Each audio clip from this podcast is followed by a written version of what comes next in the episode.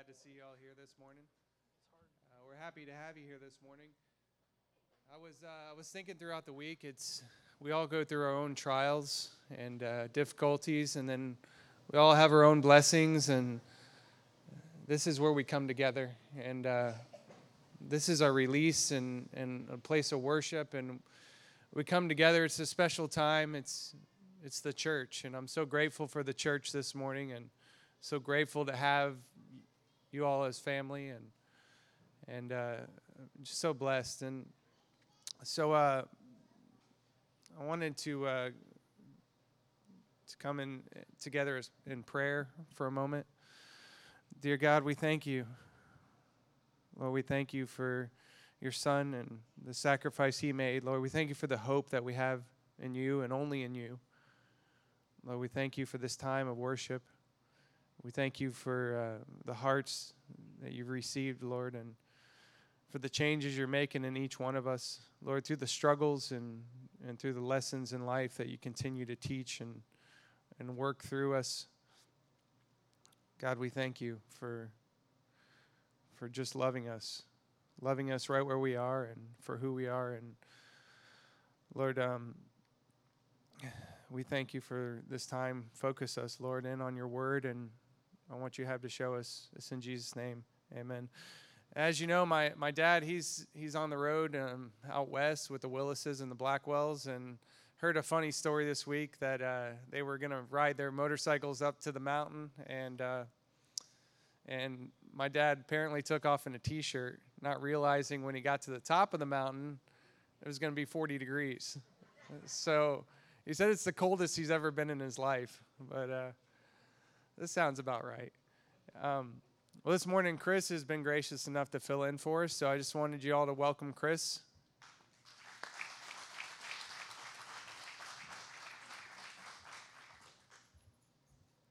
Is this thing on?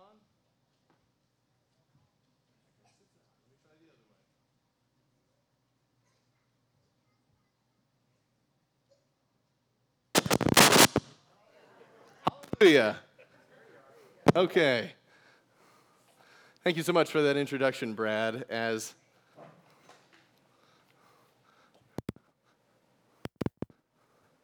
I did reading glasses, so I'm going to have to find a light to go in, so this will work.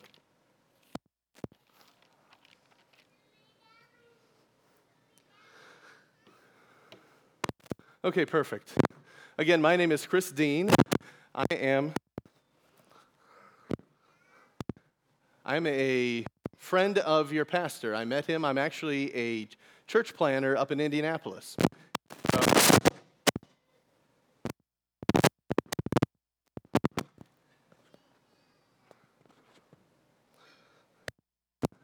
hmm.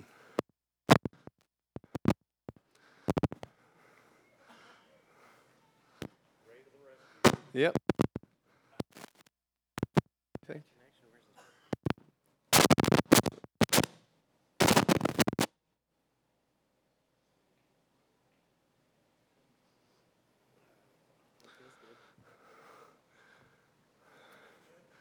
Hallelujah. And all God's people said, Amen. Okay. Again, my name is Chris Dean. I'm a church planter from Indianapolis. I had the privilege of meeting your pastor earlier this year, just trying to get to meet local pastors and figure out who's who in our greater community. And so he and I hit it off, and he had the privilege of asking me if I wanted to fill in for him today. So I'm honored to be here. Okay, I'll just keep my arms out or stand still. okay.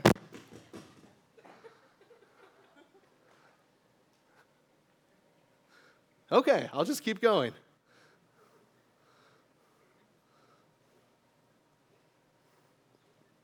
Let's see. This is amazing little tool you have here. Okay. I'm going to start us out by playing a video here.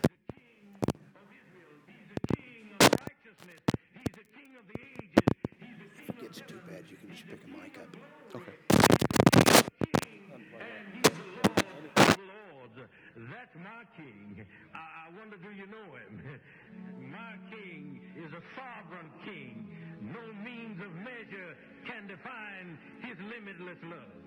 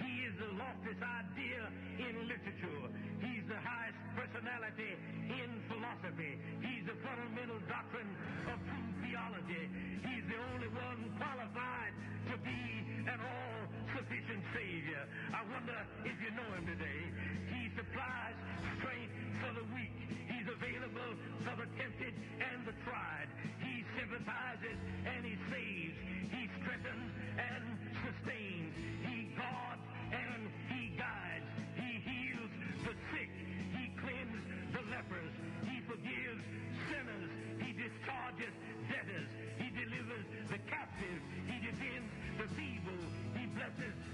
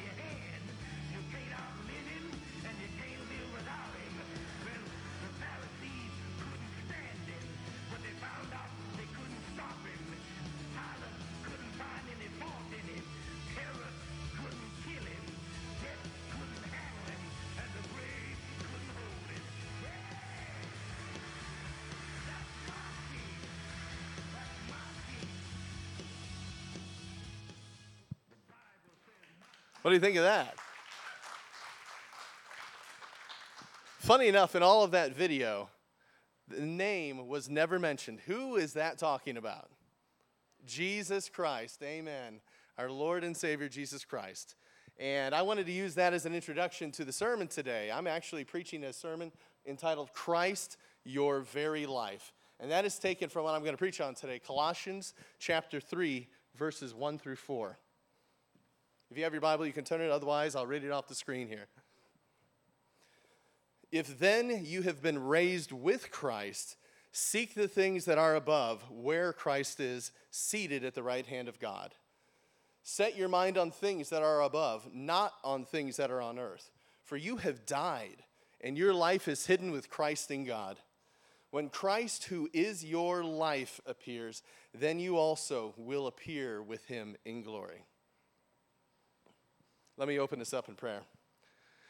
Father above, Lord Jesus, Holy Spirit, you are indeed everything to us. We have nothing but that which you have given us, O Lord, so that we cannot boast in ourselves, but boast in you and you alone. Thank you for this opportunity to meet here today where we can open up your word and understand who you are and what you say about yourself so that we might be like Jesus Christ. Lord, I have a burden on my heart right now for the people of Houston.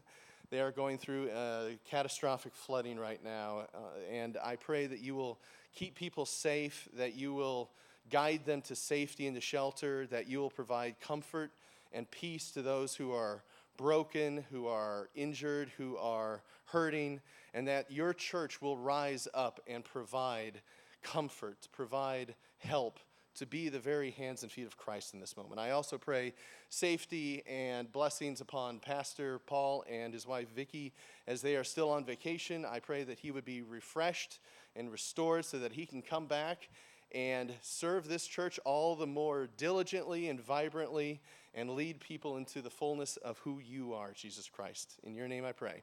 Amen.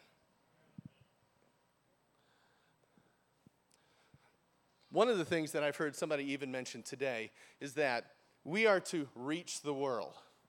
But how are we to reach this world? Can we reach the world in our natural state? Can we reach the world using the things of the world? We're still in the world, the scripture says, but we're not of the world. We are truly, in a sense, we're extra dimensional beings. We are living in this world, and yet we're living not in this world as well. We cannot reach this world with Jesus Christ without first being in Christ and then using the means he has revealed in his word to go and then spread the news about him in this world.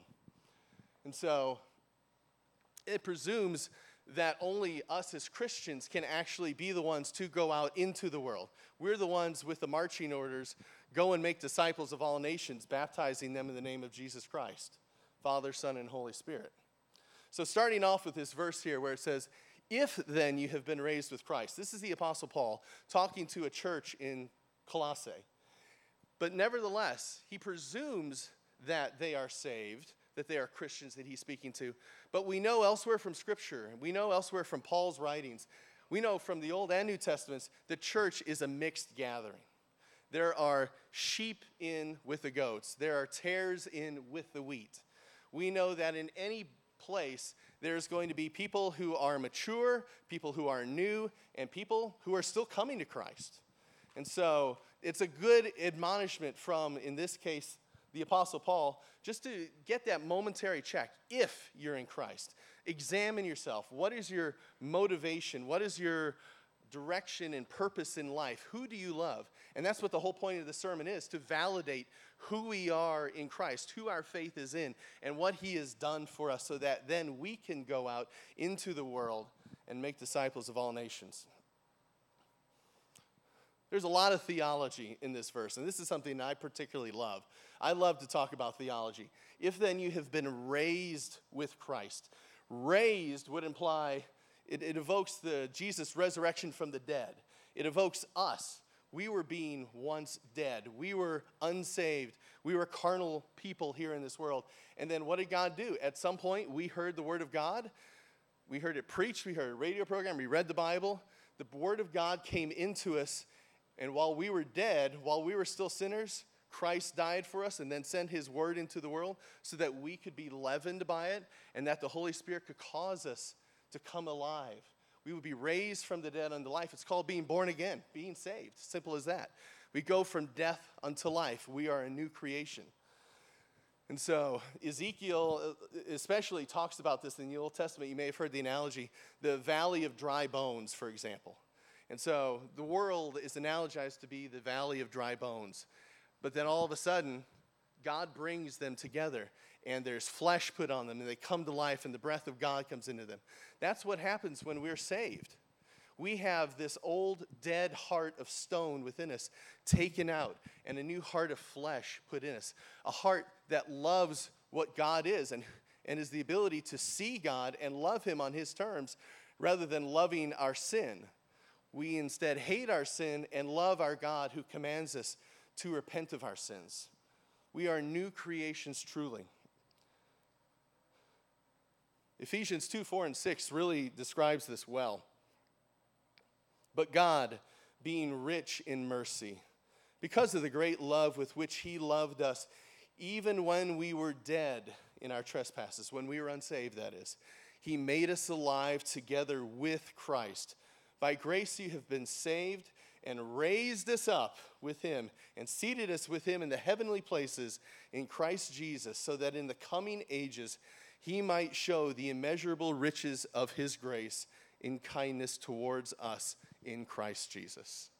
Again, the scriptural language there, being raised, we are with him. We're raised so that we can know him and have fellowship with him. He delights in that. He's given us purpose not only in this life, but also in all of eternity.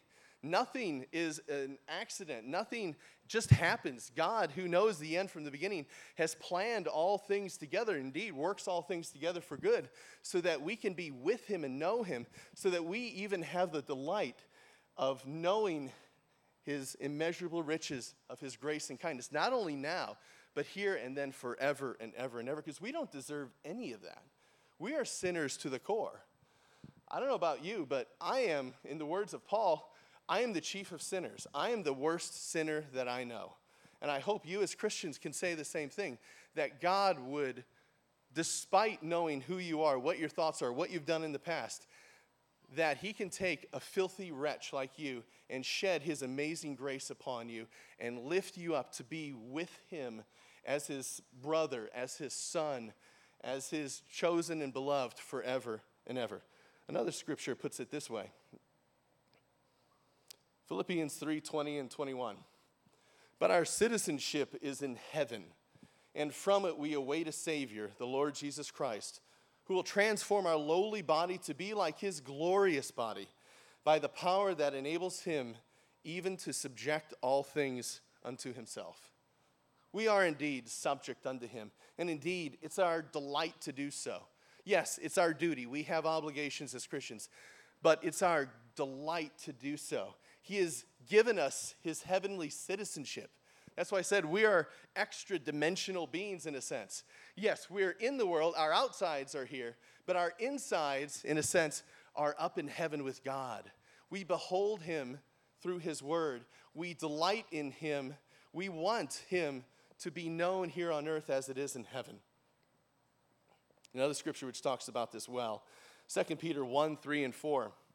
His divine power has granted to us all things that pertain to life and godliness through the knowledge of Him, who is Jesus, who called us to His own glory and excellence, by which He has granted to us His precious and very great promises, so that through them you may become partakers of the divine nature, having escaped from the corruption that is in the world because of sinful desire. Truly, we are new creations. Yes, we're still in the world. There's still sin and trials and temptations and brokenness that we have in this world. Not only of our own still, we're battling our flesh, but also that's inflicted upon us. But nevertheless, God has given us this down payment of what heaven is and what eternity is in our hearts. He's given us His words so that we can truly taste and see that He is good. He has allowed us to share in His nature we truly share in his glory and his excellence. We are a new creation, and we have those very great promises which will never break and shall never change. He is indeed that one who has begun that good work in us, and he will bring it to conclusion. One of the things that is really striking for us as Christians is that uh, I, I kind of grew up in a place where, for a season, earlier in my life, it was I was in part of a kind of a prosperity gospel like situation where there was a lot of name it, claim it stuff in a sense. It wasn't some of the far stuff you would see out there, but it was enough that it never quite really settled right with me. And so when I was told that God wants to give us the desires of our heart, what does that mean? That doesn't mean that He's going to give us necessarily a Cadillac or riches or wealth or influence. Rather, it means that when we have that new heart, that heart of flesh that He puts into us, that heart has its own desires. Our desires are God's desires. And when it says He'll give us the desires of our heart, He'll literally put in His desires for us in our heart, in our minds. And we want what God wants. I think it couldn't be put any better than it says in the Lord's Prayer. And I've, I've come here a few times now, and I'm sure that we will occasionally say that. So you know the Lord's Prayer, and this is the first verse of that. Just read it aloud with me. Our Father in heaven, hallowed be your name. Your kingdom come, your will be done on earth as it is in heaven. That is our primary delight as Christians. May your kingdom come, your will, your ways, your righteousness, your goodness come to earth be here in earth as it is in heaven. We are the down payment of that kingdom of God by the power of the Holy Spirit. We are his hands and feet. We are his salt and light in this world. We are called to go out to the ends of the earth, the highways and the hedges, compel people to come in to his church, to his kingdom. We are his ambassadors of righteousness. We are the ones who are to go out there and be that hands and feet of him, as I said. We're the ones to go and preach repentance. We're the ones that are called to proclaim the greatness of Jesus Christ, our Lord and Savior, who gives us our marching orders. We're the ones that are called to give a cup of cold water, to practice true religion to those who are in need. So, going back to Colossians, where it talks about the things above, the things above are primarily what else? Why, is he- why, why does we talk about things above. Why do we want to go to heaven when we die? What is heaven? Heaven is the place where God is. Heaven is not merely this, the place where there are streets of, per, uh, streets of gold or gates of pearl. Heaven is heaven because God is there. God is the infinite God who knows everything, past, present, and future, who is unlimited and infinite in all of his ways. He is the one whom we are going to spend forever and ever and ever exploring and getting to know better and being more like. Yes, we will be perfect in heaven, but we won't be infinite like God. We'll share in that perfect nature that He has, but we've been created primarily for eternity. And to bring people in this short little time while we're still, still here on this earth, to bring people into eternity so that they can have that perfect fellowship with Him, with God, the Father, the Son, the Holy Spirit, forever and ever and ever. And this verse, really, these sections of verses talk about this here. In, in Colossians 3 1 through 4, there are four instances where it talks about being with Christ.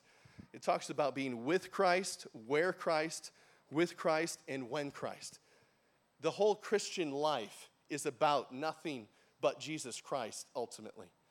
We want what he wants. We have that new heart with new desires. We want his kingdom to come, and we are his soldiers. We are his people here on the ground to do what he wants in preparation for that one day when he will come back and he will make all things new. Colossians 2 talks about, but don't focus here on things on the earth.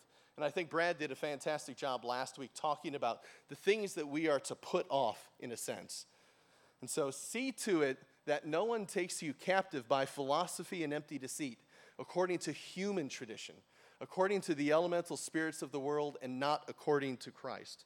You may remember earlier in when we read 2 Peter, where it talked about his divine power has given us everything pertaining to life and godliness.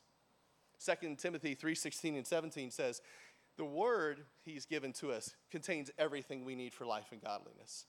So the wisdom of the world can come and go. It can change depending upon the particular culture you're in, the particular time frame you're in. But what is the one thing that is timeless and unchangeable? That is the Word of God that we are reading from now, that we use as our source of authority here in this life. James 1 through 4 really talks about some of the implications of when we think in worldly ways or think in ways before we were, we were even Christians in the first place. Chapter 4, verses 1 through 4. What causes quarrels and what causes fights among you? Is it not this, that your passions are at war within you? You desire and do not have, so you murder. So you covet and cannot obtain, so you fight and quarrel. You do not have because you do not ask. You ask and do not receive because you ask wrongly to spend it on your passions. You adulterous people, do you not know that friendship with the world is enmity with God? Therefore, whoever wishes to be a friend of the world makes himself an enemy of God. So, we as Christians, we know inherently that the things of this world are going to lead us away from God. We know who the God of this world is. The Bible describes that as Satan. We know that the world is in his control for a season.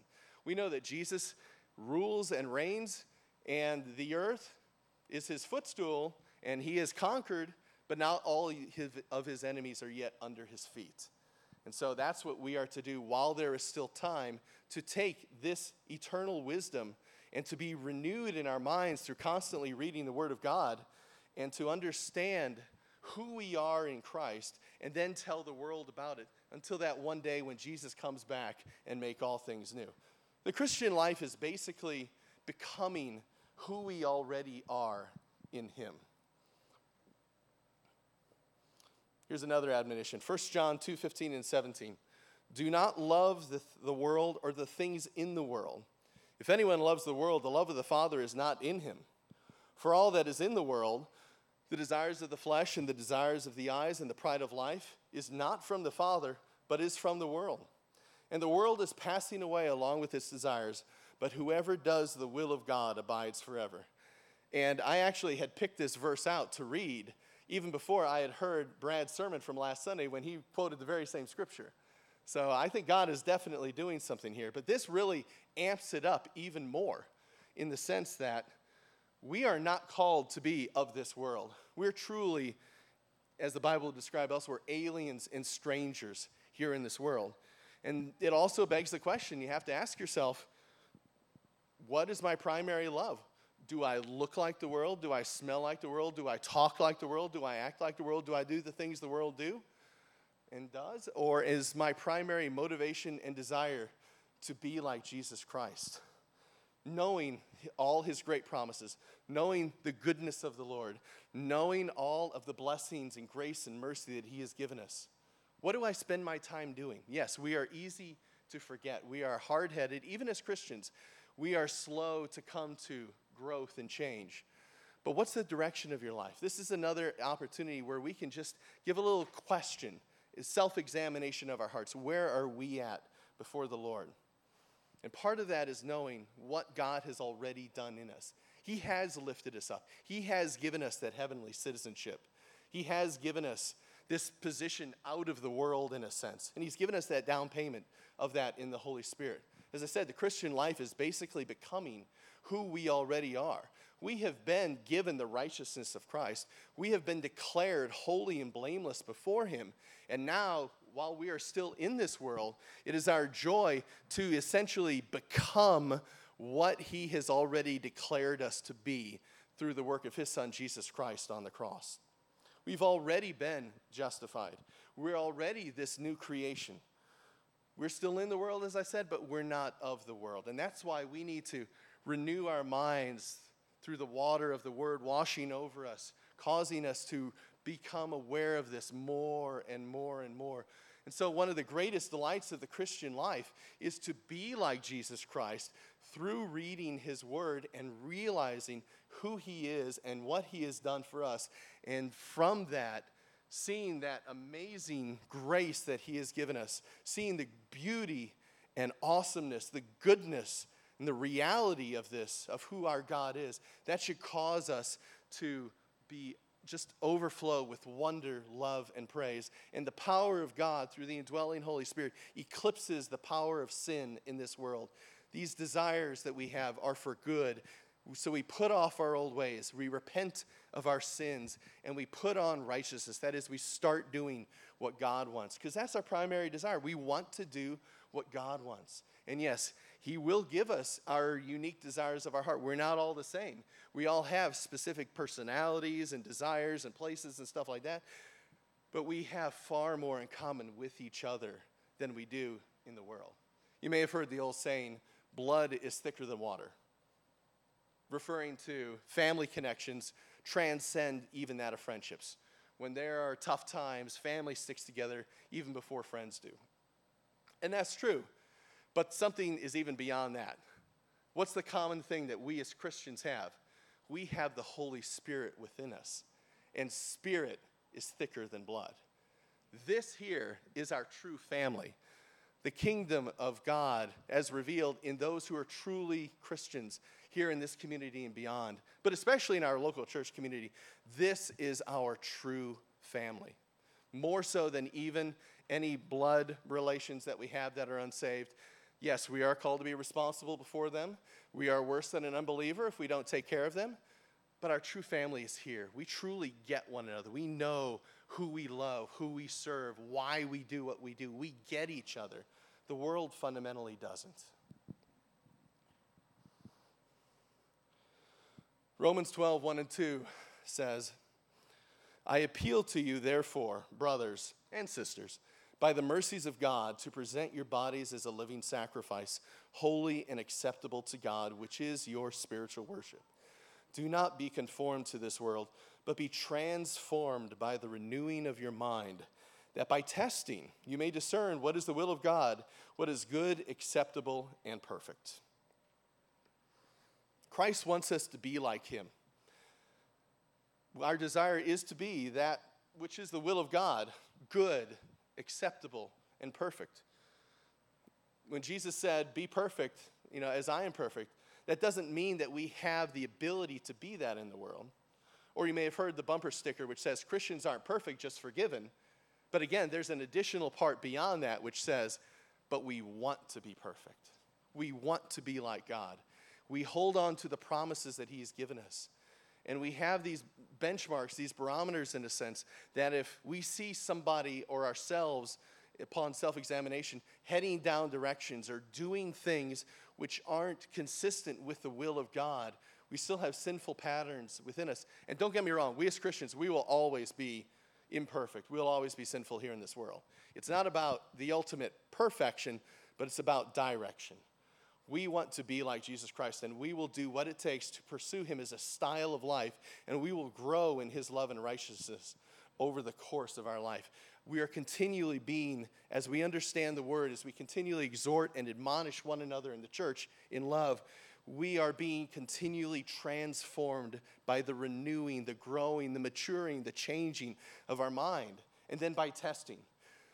God didn't leave us in the world simply so that we can just read and know. No, unfortunately, because our sin is so deep and so pervasive, He will oftentimes bring us to our knees because we're so easy to be puffed up in our own pride and think, oh, okay, Lord, I get you. You know, I'm going to pat myself on the back. Look at what I'm doing. And in reality, we're giving ourselves the glory and not God. So He allows trials and tribulations and temptations. He promises that. It's a form of testing, as the scripture says so that we may discern the will of God. Because when we come to the end of ourselves, we become at various places in our life, not only, especially when we first became a Christian, but even beyond that, we become like the publican who, in, in the presence of Jesus, started beating his breast, saying, Lord, be merciful to me, a sinner. Or in the words of Peter, Lord, to whom shall we go? You and you alone are the one that has the words of eternal life we recognize that we cannot save ourselves or even keep ourselves saved in our own power. It is God who has done his first work in us. Like I said before, while we were still sinners, Christ died for us. And then he gives us everything we need for life and godliness. He gives us his Holy Spirit as the down payment of what he has done and what he is always going to do in us.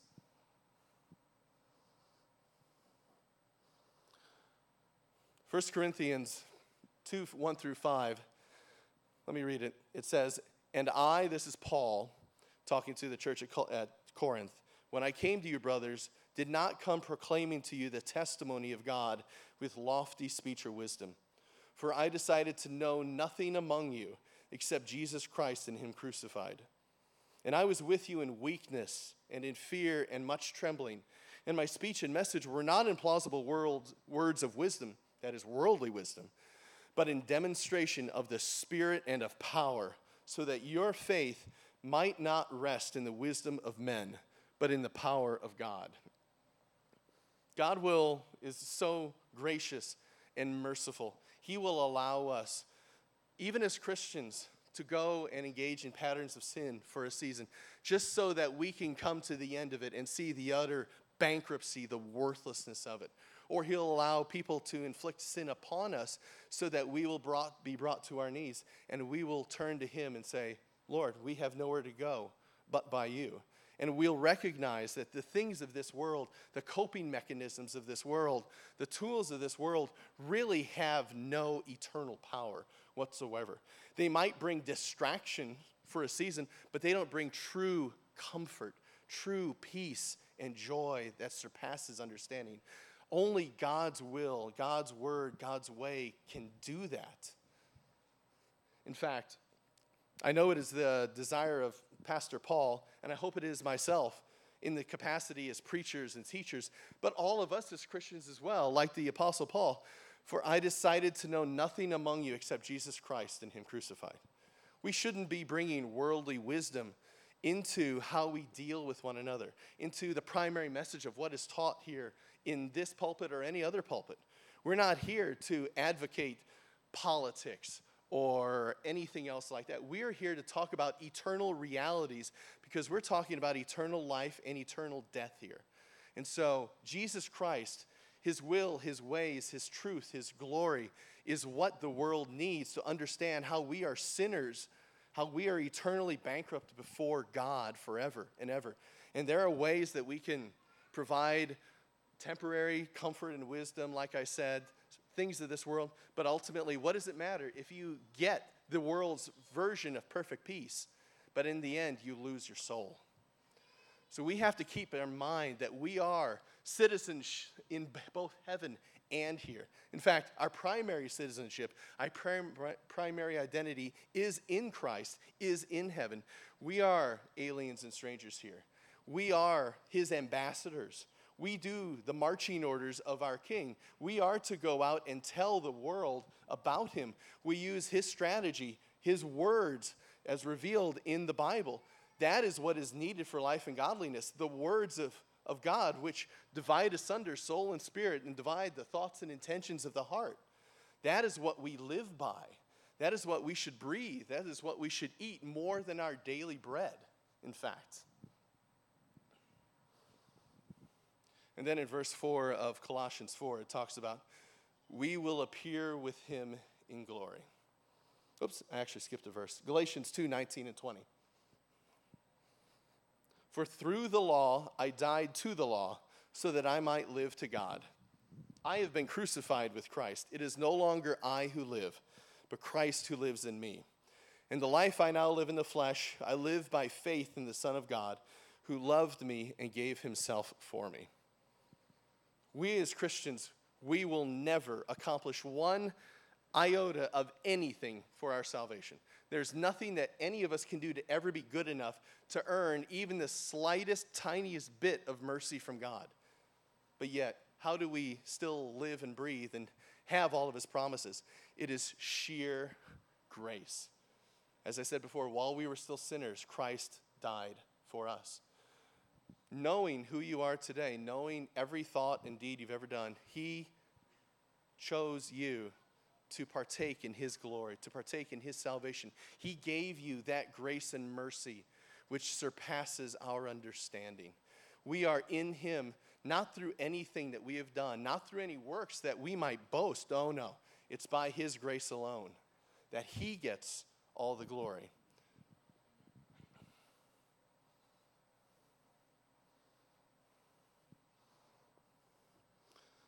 Ephesians 1 11 through 14. In him we have obtained an inheritance, having been predestined according to the purpose of him who works all things according to the counsel of his will, so that we who were the first to hope in Christ might be to the praise of his glory. In him you also, when you heard the word of truth, the gospel of your salvation, and believed with him, were sealed with the promised Holy Spirit who is the guarantee of our inheritance until we acquire possession of it to the praise of his glory. We, as good Baptists, we believe, and I know Pastor Paul in this church believes and teaches the concept of the persevering of the saints. He who has begun a good work in us, he who has saved us, he is faithful to keep us until the end. He has given us that down payment of heaven, the Holy Spirit within us, with from which nothing can ever separate us from his love. Neither height, nor depth, nor trials, or tribulations, nor anything past, present, nor angels, nor demons, nor any power in all the universe is able to separate us from his love. What he started in us as a loving father, he will bring it to completion at the day of Jesus Christ. Hallelujah for that. And so, verse 4 talks about that we will and in the Greek, it, it's, it's emphatic. For those of us who are saved, we will. It is a guaranteed future accomplishment. We will appear with him in glory. So think about the implications of that. We are already eternally saved. Eternal life has already begun for us. There's a season in which we are still in this world, and He still has usefulness for us here in this world to go out to be his hands and feet, to go out and make disciples of all nations, to go bring people to Christ and then to greater Christ likeness. We could certainly worship. Think about it this way when we became saved, when we were born again, why didn't God take us straight to heaven? I kind of gave away the end of this already, but when we were, we could certainly worship God, seeing Him face to face, couldn't we? We could certainly pray to God better, talking directly to Him face to face. We could certainly sing and know about Him better, in a sense, face to face. But why did He leave us here in this world? To spread the good news. Amen. That is the one good thing that we can't do in heaven. We cannot tell others about Jesus Christ. In, G- in heaven, everybody knows Jesus. But to those of us who have been transformed, who have been saved, who have tasted and seen that He is good, we want other people to experience that grace and mercy that they don't deserve. Just as God used somebody to stand in our path as we were blind, dead people careening on our way to hell that we didn't even believe existed, He used somebody to stand in front of us and say, Stop and repent and believe the truth. He wants us to do the same thing. So, if we have been given that grace and mercy that we don't deserve, why aren't we out sharing that? Yes, I know not everybody has every gift imaginable to be a charismatic speaker or to be able to precisely know systematic theology and relate it. But we all have a place in the kingdom to, ho- to hold the rope while others go down into the well, to go into the, the pit in the miry darkness here in this world, to, to be that light in the darkness. In all of our places, in all of our ways, according to all of our gifts, we can all do that. We all have influences in our lives where there are unbelievers.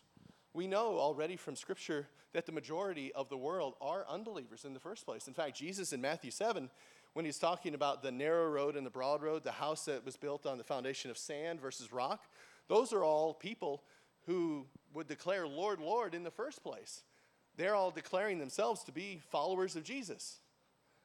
And even then, there's few and many. So we know, as I said in the beginning, that the sheep and the goats, the wheat and the tares will always be mixed in together somehow. So we always have an ability to be an influence for Jesus Christ here in the world. So, with whatever strength, with whatever gifts He has given you, go and do it. Don't live your life in such a way that one day, if it was even possible, that when we got to heaven, remember that song, I could only imagine what that would be like when we see Jesus for the first time. I know in heaven it says He will wipe away all of our tears.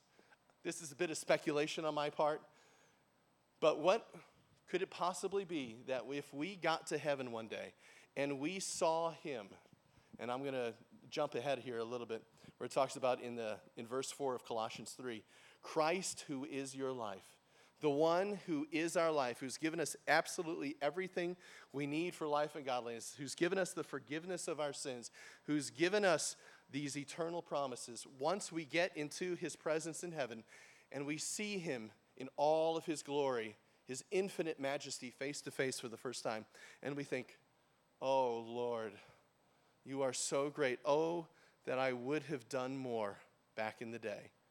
Maybe that's when he'll wipe away our tears and realize that God is God and he doesn't need our good works, but he uses them for his own good.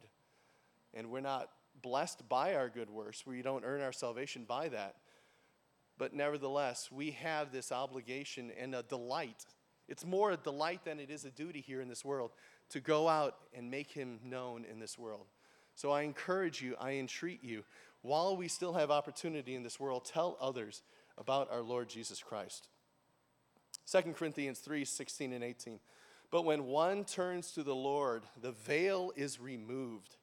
Now, the Lord is the Spirit, that is the Holy Spirit, who's also Lord in addition to Jesus. And where the Spirit of the Lord is, there is freedom.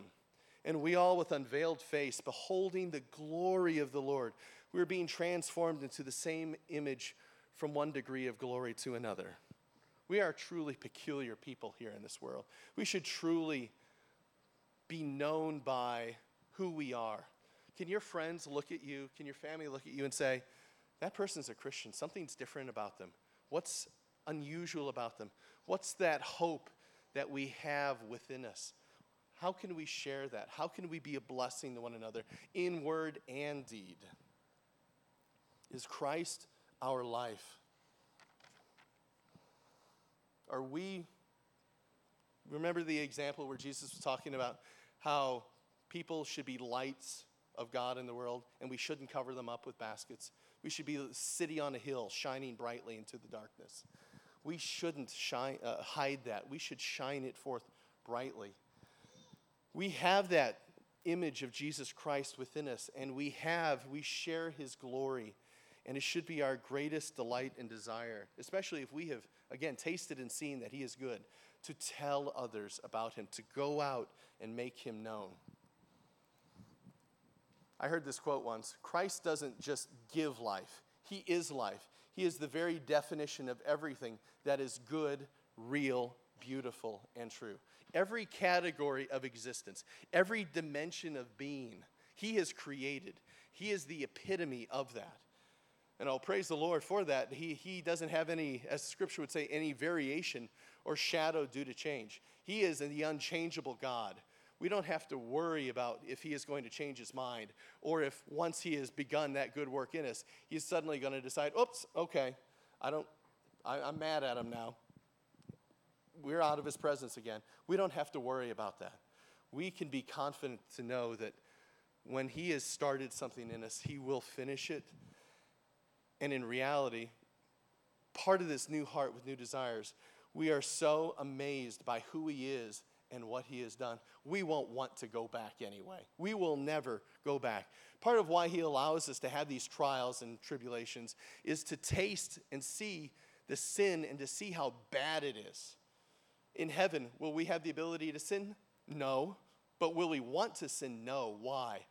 God allows us, in a sense, to stay here in this world in sin for a season to come to the end of it. We have tasted and seen that it is bad, it does nothing but destroy and divide, and we want nothing more to do with it. And He uses the, the, the sin is so ingrained into us that it takes a lifetime, in a sense, to get rid of it. But praise the Lord that He will keep us. He will hold us when we have nowhere to go. He and His promises are sure and fast, and He will give us comfort and peace, and He will never leave us nor forsake us. Romans 8, 31 through 36 and 38 and 39. So, what then shall we say to these things? If God is for us, who can be against us? If He, who did not spare His own Son, but gave Him up for us all, how will He not also with Him graciously give us all things? Who shall bring any charge against God's elect? It is God who justifies. Who is to condemn? Christ Jesus is the one who died, more than that, who was raised and who raises us, who is at the right hand of God, who indeed is interceding for us right now and indeed forevermore. Take comfort, take heart, people. When you think that you're alone, when you think that God can't forgive you, God can't save you, realize we will never do anything good enough. We will never do enough to earn the favor of God. But because He loved us, despite ourselves, He's chosen us, He's given us everything we need for life and godliness, every eternal blessing let that be a comfort for us to knowing that Jesus, whoever lives to intercede for us, will not stumble, will not fail. There is not a prayer of Jesus that the Father will not answer. So if Jesus is praying for you, rest assured you are safe and secure, and you will not be separated from his love.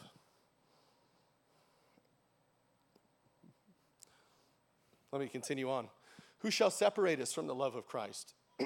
Shall tribulation or distress or persecution or famine or nakedness or danger or sword? No. In all these things we are more than conquerors through him who loved us.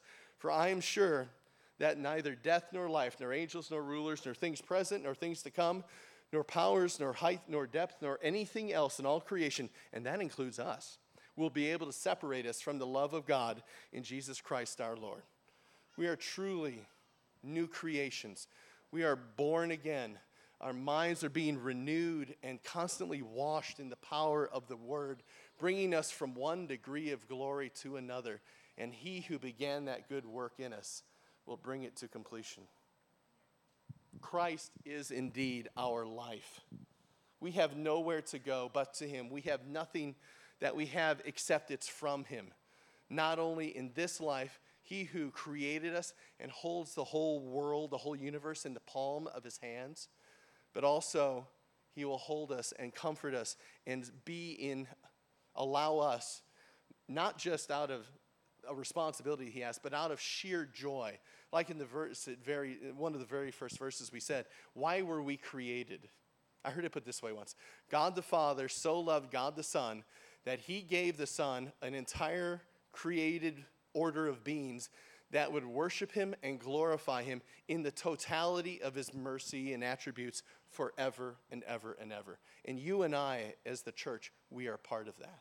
We were created for a season to be here in this world to tell others, but we're created in eternity to be with him and to enjoy him and to appreciate him and to love him and to cherish him forever and ever and ever. I hope the desire that we have today is best encapsulated by Psalm 27 4. This is a psalm of David when he was at one of his lowest points. One thing I have asked of the Lord that I will seek after, that I may dwell in the house of the Lord all the days of my life, to gaze upon the beauty of the Lord and to inquire in his temple. When we see that the Lord is good, that in his amazing, infinite grace and mercy, that he who started that work in us, that he who is the definition of what is good, real, beautiful, and true, we will be so transfixed, so blown away by how wonderful he is. The power of sin, the power of condemnation, the power of evil will be eclipsed by the wonder of his glory and grace that he shares with us that He's given us that down payment of in the Holy Spirit, that He has given us through the renewing of our minds, being transformed and sharing in that deg- degree of glory from one degree to another, now and forevermore. Let me close this out here in a scriptural prayer. now to Him, Father, Son, and Holy Spirit, who is able to keep you from stumbling and to present you blameless before the presence of his glory with great joy. To the only God, our Savior, through Jesus Christ, be glory, majesty, dominion, and authority before all time and now and forever. That will be the prayer, the joy, the cry of our hearts forever and ever. And I pray that you know that and tell the world about it. Amen.